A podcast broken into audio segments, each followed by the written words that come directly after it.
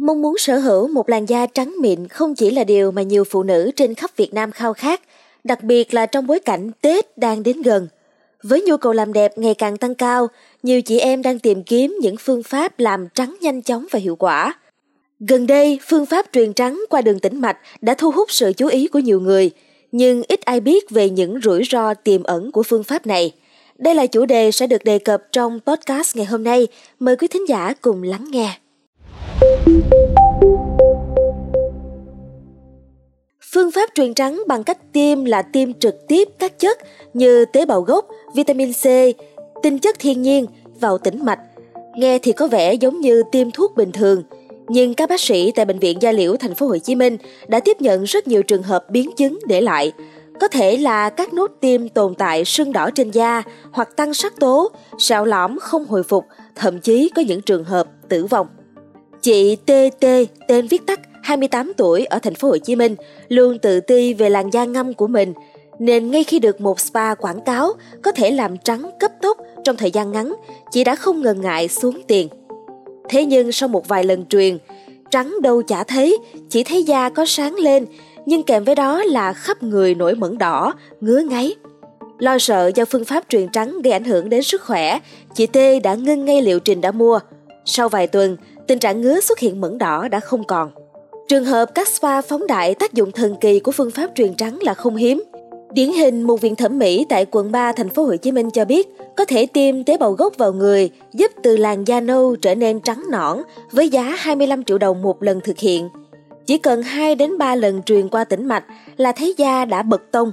Khách hàng có nhu cầu đến viện thẩm mỹ sẽ được khám và quyết định số lần truyền trắng.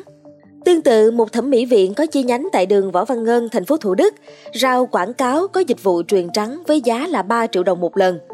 Theo lời tư vấn, phương pháp truyền trắng này gọi là Platinum Whitening Skin, tiêm trực tiếp vào đường tĩnh mạch, làm 2 đến 3 lần là da trắng sáng kịp đón Tết.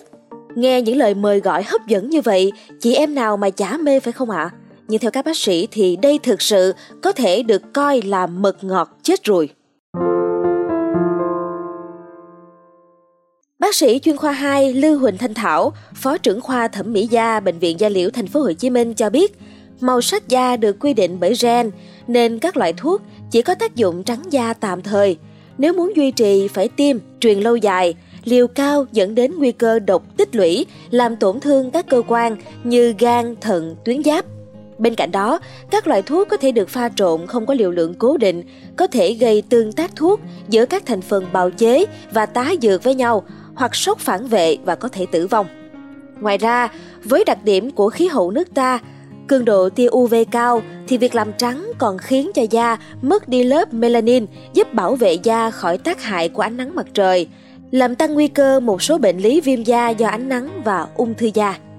Phó giáo sư Đỗ Quang Hùng, nguyên trưởng khoa tạo hình thẩm mỹ bệnh viện Chợ Rẫy, Phó Chủ tịch Hội thẩm mỹ thành phố Hồ Chí Minh cho biết, Chủ yếu các chất truyền trắng hiện nay mà các cơ sở làm đẹp sử dụng là vitamin C. Việc truyền qua tĩnh mạch rất nguy hiểm. Khi vượt quá liều lượng sẽ dễ gây sốc và tử vong. Hiện nay, Bộ Y tế không cấp phép cho phương pháp nào làm trắng bằng cách tiêm, truyền qua đường tĩnh mạch. Các chất được quảng cáo như nhau cừu, tế bào gốc hoặc các chất để truyền trắng qua da cũng chưa được cấp phép.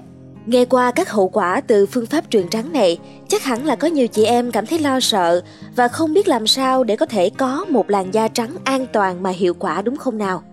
Đừng lo, sau đây là một vài cách an toàn đã được các chuyên gia chứng nhận. Sử dụng kem chống nắng bất cứ lúc nào ra ngoài vào ban ngày, ngay cả khi đi dạo hoặc là lái xe ô tô. Tránh sinh hoạt ngoài trời vào các giờ có nắng gay gắt như từ 9 giờ tới 16 giờ. Chọn bóng râm và mang các dụng cụ hỗ trợ chống nắng như nón rộng vành, mắt kính, dù, áo khoác dài tay. Bên cạnh đó, cần giữ ẩm cho da hợp lý. Nên chọn các sản phẩm dưỡng ẩm cho da tùy theo từng loại da, tránh gây bít tắc lỗ chân lông, gây mụn trứng cá hoặc không đủ thành phần dưỡng ẩm đối với da quá khô. Mong rằng với những thông tin vừa rồi sẽ giúp ích cho quý vị thính giả.